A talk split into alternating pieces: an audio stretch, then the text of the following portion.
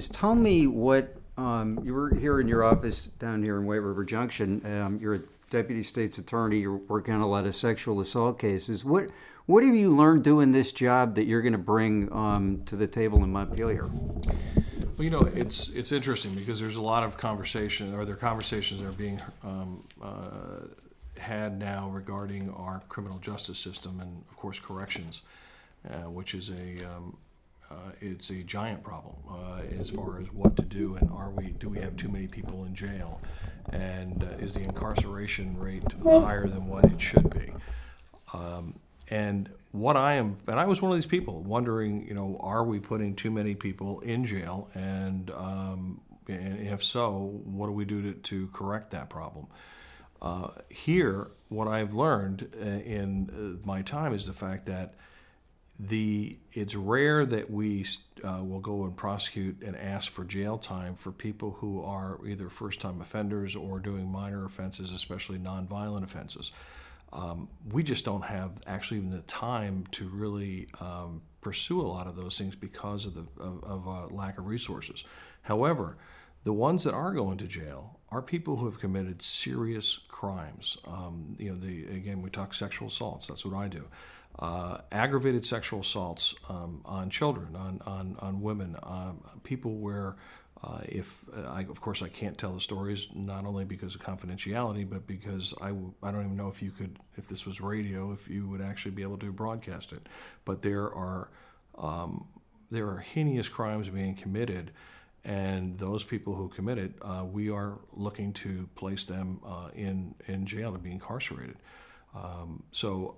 You know, while there is that there a strong movement saying that we're incarcerating too many people, I think what folks are, are missing is that that for some reason there was a lot of behavior out there um, that whether it be uh, some uh, like the fire issue uh, last week where the the guy set the house on fire and, set, and I believe that the person had uh, died as that, a result. Well, doused them in gas. Doused them in gas and. Um, The uh, the fact of the matter is is that uh, that type of behavior is not something where we can just say, okay, well, you go home and promise not to do it again, and we'll let you go.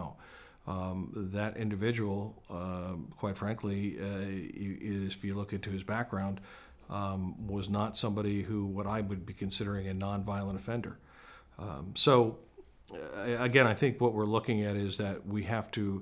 Uh, it, it, when we look at a problem such as incarceration and uh, the corrections issues, what we, we need to look at the full picture and uh, not um, just a, uh, a, a little snippet.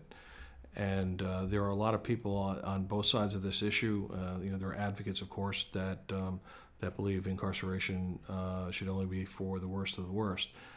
And um, then, of course, you have uh, people from the law enforcement or prosecution um, communities that feel that justice uh, and the victims community that justice should be, um, um, you know, afforded not only to, um, uh, you know, for the society, but also for the victims involved. So um, I think we have to have a, a large, con larger conversation than is currently being um, had.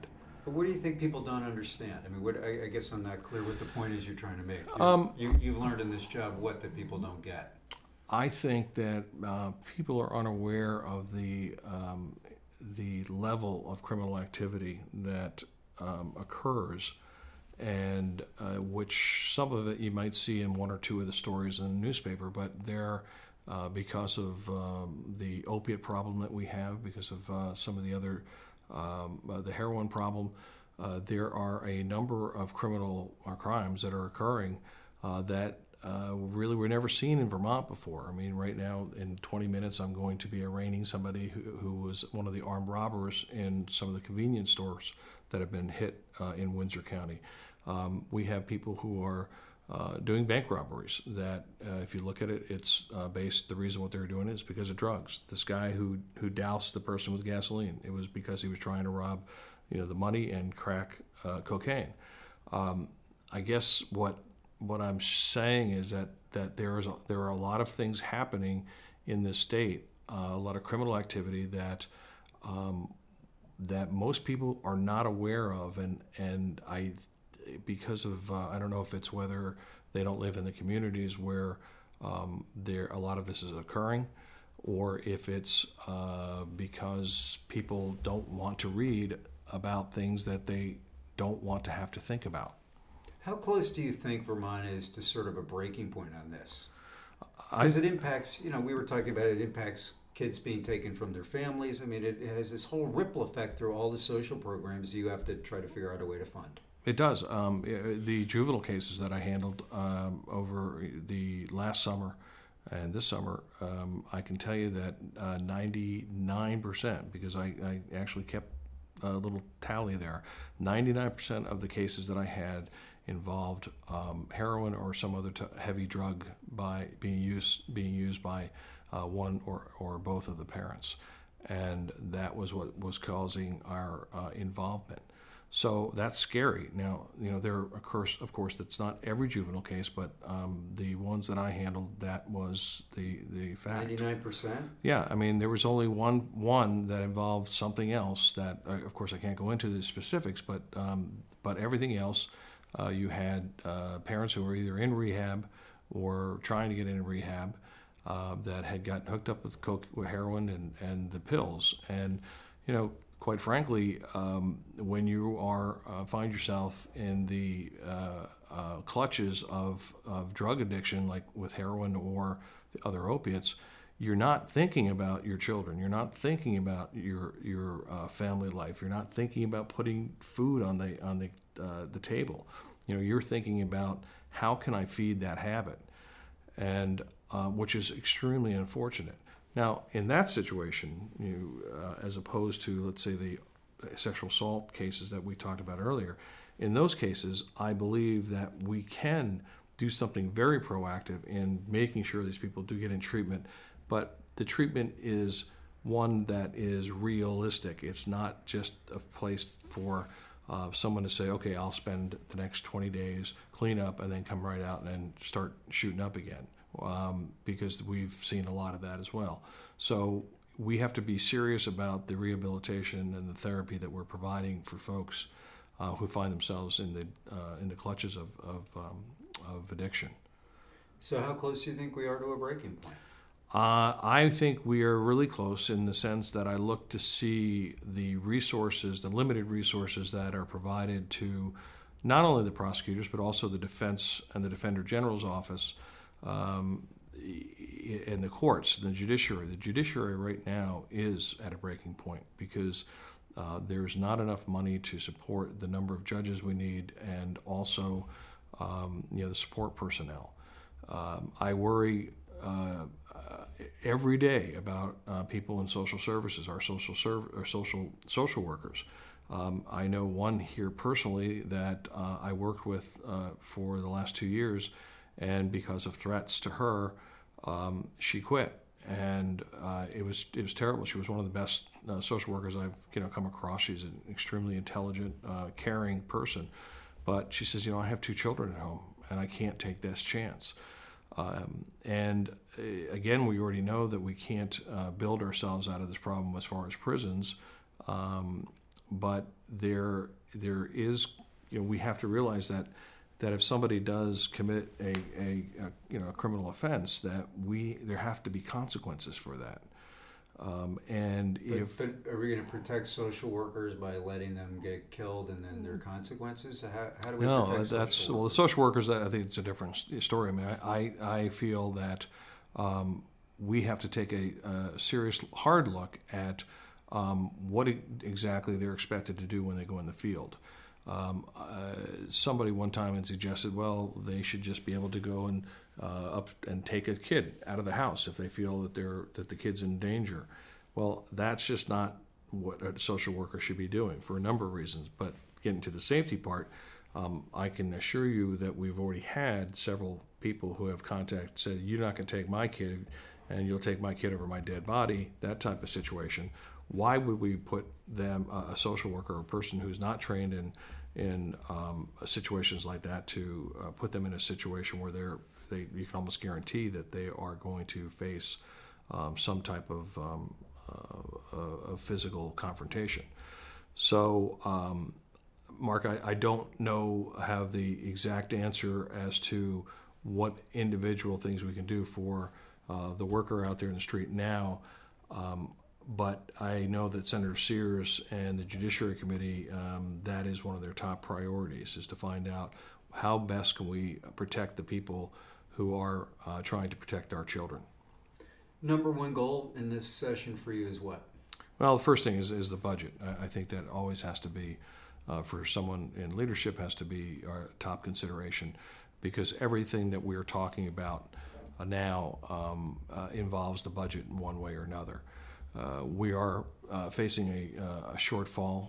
Um, it's not as bad as what um, some people had predicted. Uh, I think that um, Justin Johnson, uh, who's the uh, the um, uh, chief of staff at um, or secretary of administration, I'm sorry, uh, for Governor Shumlin, has done an incredible job with trying to um, find ways to balance the budget without putting extra pressure uh, in areas which, um, such as social services or law enforcement. Um, and uh, trying to find a way to do that with also without asking and looking for additional revenue. This Medicaid situation seems to be chronic. Uh, and I, I talk, talked to the speaker this morning, and he um, said that's it's almost an inevitable consequence and that people shouldn't be surprised. And uh, it, it, uh, he didn't say it wasn't a big deal, but it, as I said, it, it shouldn't be a surprise. No, and, and the Medicaid, I mean, that's when we talk about health care, um, which we have been talking about for many years and will continue to talk about it. Uh, Medicaid is right there on the top of that whole that whole um, um, area uh, because of the fact that we would we want to be able to provide uh, health care to all of Vermonters, and uh, which I think is a laudable goal. I think it's smart in the long run uh, because it will. You know, spending money up front is going to save us in the end. However, um, there are uh, certain pressures on the Medicaid budget, uh, whether they're from federal or, or state reasons, um, that we have to consciously or you know be aware of, and that there are times when we try to get waivers uh, on certain um, uh, in certain uh, situations. Uh, Steve Constantino, I think, is doing an incredible job Uh, with weeding through uh, the problems uh, that we're facing uh, currently right now. Actually, we're we're looking, uh, you know, being here in Windsor County, we have Dartmouth-Hitchcock right across the river, and they are currently filing suit against the state uh, for um, not uh, having proper reimbursement levels uh, in the, for their Medicaid, and they treat you know forty percent of Vermonters. So I think we've got a problem uh, where we have to look at the cost of health care and how much we are paying out in Medicaid benefits. But we, and some people have suggested that we come in and just cut benefits or go look at eligibility and, and um, uh, cut certain people from the rolls. And unfortunately, I, I understand what their concern and understand their um, feeling that that that would be a solution, but I can tell you it's not a solution. Uh, first of all, we have a, a match, a ninety ten match, where the federal government uh, comes in and provides ninety percent of the funds that we pay out. If we went and took that away, we as a state, the some of the people who, uh, from the eligibility rolls, uh, not only would we be, I think, walking away from, from what I consider to be an unspoken um, Uh, duty to provide health care to all of our Vermont, all Vermonters, I think that we would uh, be fiscally making a huge mistake uh, because those certain people would not uh, then be eligible or would not be getting the health care that they need and will end up uh, seeking um, their medical care through emergency rooms. And that, of course, is a driver as well. And because that's just, you know, goes towards the cost shift. Um, you know, I, I think that we as a uh, as a population, in not just the state, but in this country and, and around the world, I mean, there are we have to understand that healthcare is not only should be, it has to be one, a number one priority um, everywhere, and we also have to understand that healthcare is not inexpensive, um, but we. I, to me, I th- believe that there are areas that we have to look at to say, how can we control it? And how can we um, try to uh, find a way to provide um, uh, insurance at an affordable rate for uh, Vermonters? Um, and, um, you know, obviously the single payer, we were it, that did not pan out because of the fact that if you look at it from a, um, a number standpoint, it would not have, it would have Uh, cost us more money than we really could afford as a state. Uh, however, there are a couple of issues that are now being um, looked at for this year. Uh, Deb Richter is trying to, and her group is uh, looking toward um, expanding uh, the roles of primary care doctors.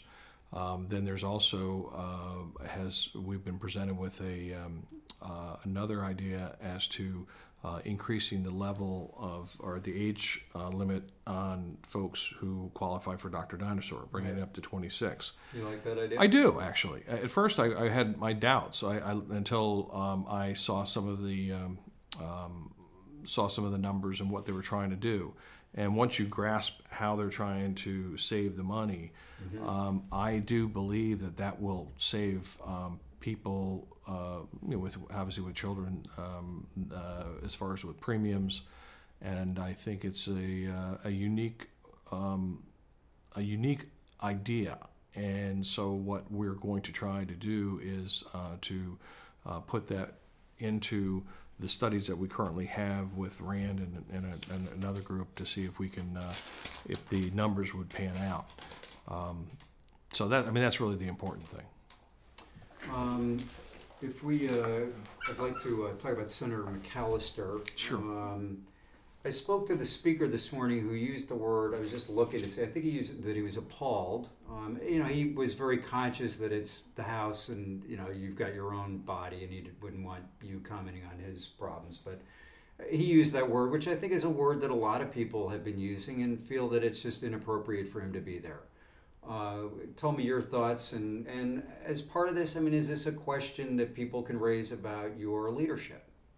Um, well, let's go to the first part first, and I think that um, I share the speaker's um, uh, view as far as that he, uh, uh, Norm McAllister, should not be sitting um, at, in the Senate pending these these charges, with these charges pending. And uh, there, there are two schools of thought. I mean, there are people who um, believe that, uh, you know, because it is a criminal action, he's, he's innocent until proven guilty. Um, and then there's others that believe he should just be taken out of his chair now. And what I try to explain is that there's a, um, the criminal procedure, the procedure is one side, one thing. We don't have anything to do with that. Uh, we do have uh, the potential for administrative actions. Unfortunately, it's not as clear as what we would like.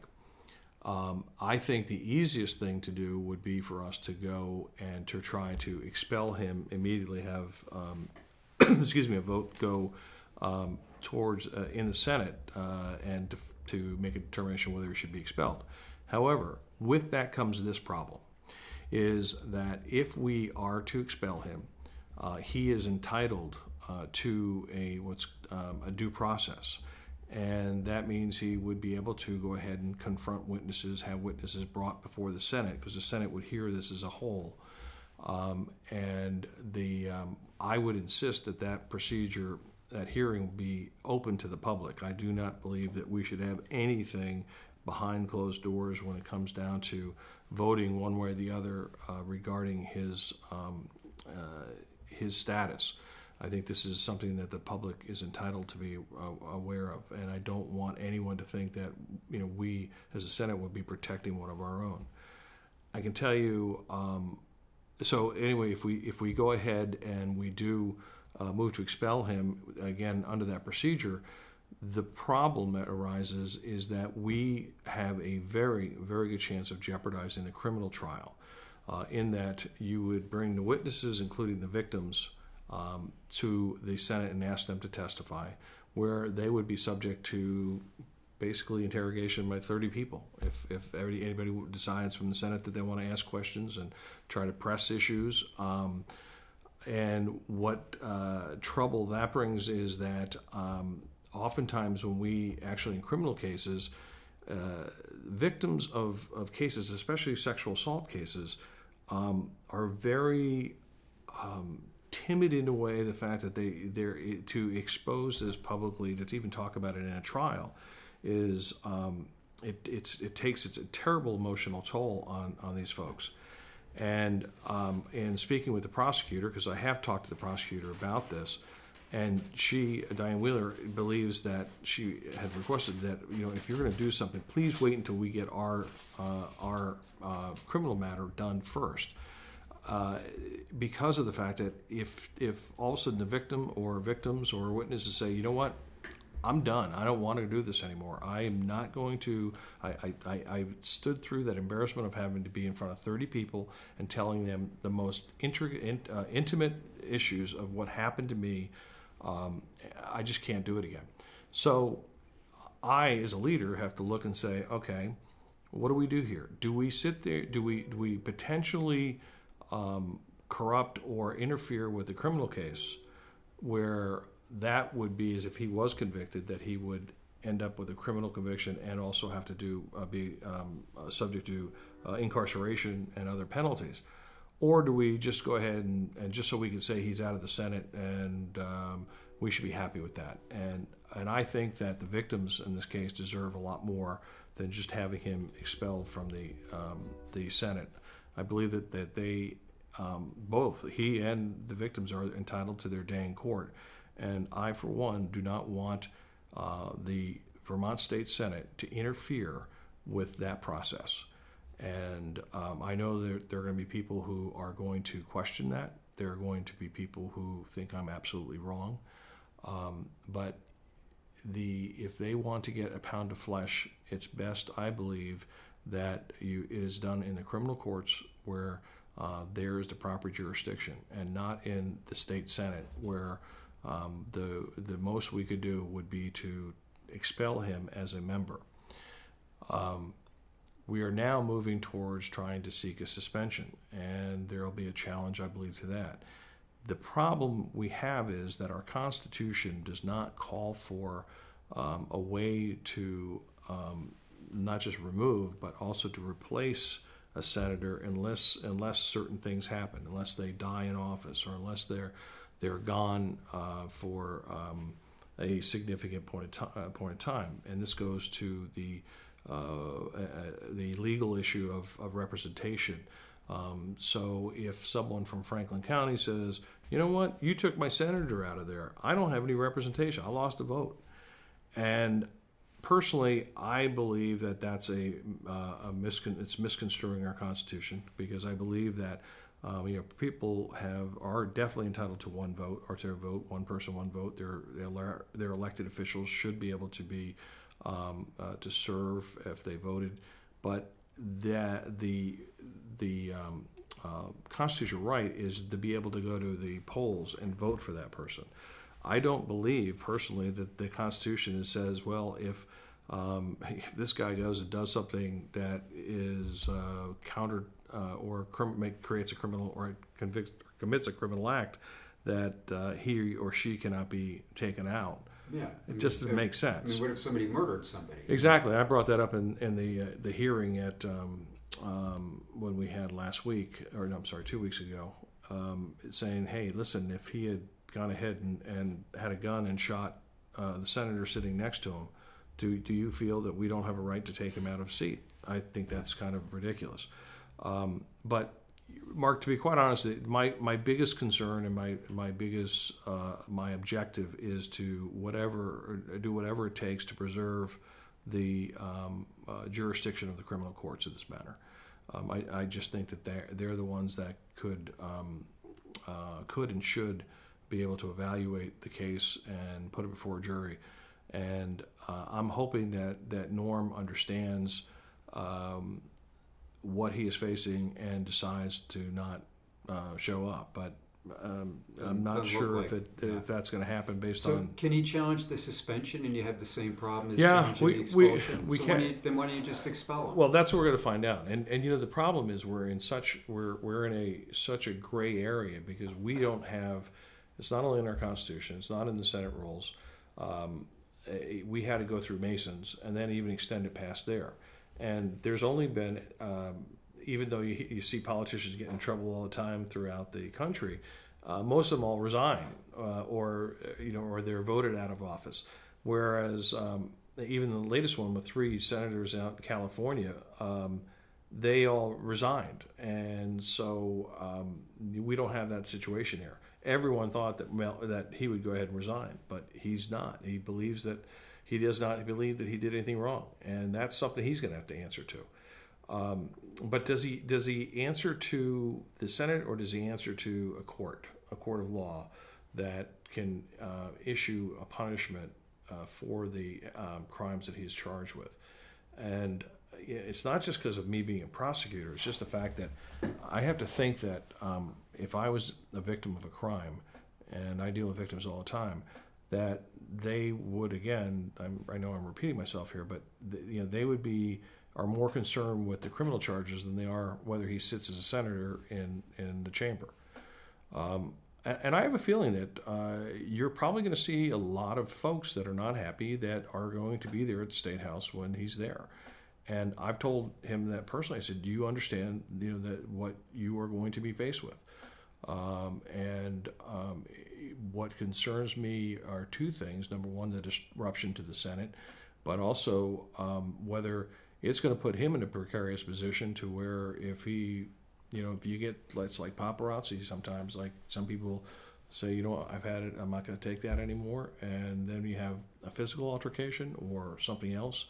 Um, we, the, the public and the people who are there in the State House don't deserve that. You know, we should not have to, to look at that, and that's why I, I feel if you know it would be it would be best if he would just step down and realize that, hey, look, um, this is going on. I should concentrate on the criminal matter. Uh, there are people who don't feel I should be in that building. Okay, I'll respect that. And and unfortunately, the really the bad part about this is you know nobody knew anything like this was going on. This was a huge shock to um, to the Senate. And I can tell you personally. Um, when I found out, I was like floored, um, never expected it at all. And um, because of these charges, the, the Senate is being tainted as well. And um, quite frankly, I, I understand that because uh, if I was sitting back, I'd go, throw the guy out right now. I mean, what, what are you guys waiting for? And again, some, you know, I, I can explain it um, like I explain it now to you, but uh, that is not always going to satisfy people. They're going to, you know, believe what they want to. Let's. Uh, I know you got to run. Let's yeah. talk about. Let's or else you can come on over if you want. And then yeah. You know what? It's five minutes. You want? Can we? We want to run. It's going to take like five minutes. We'll. we'll oh. Okay. Yeah. Yeah. yeah, yeah. Just come over the corner. Yeah.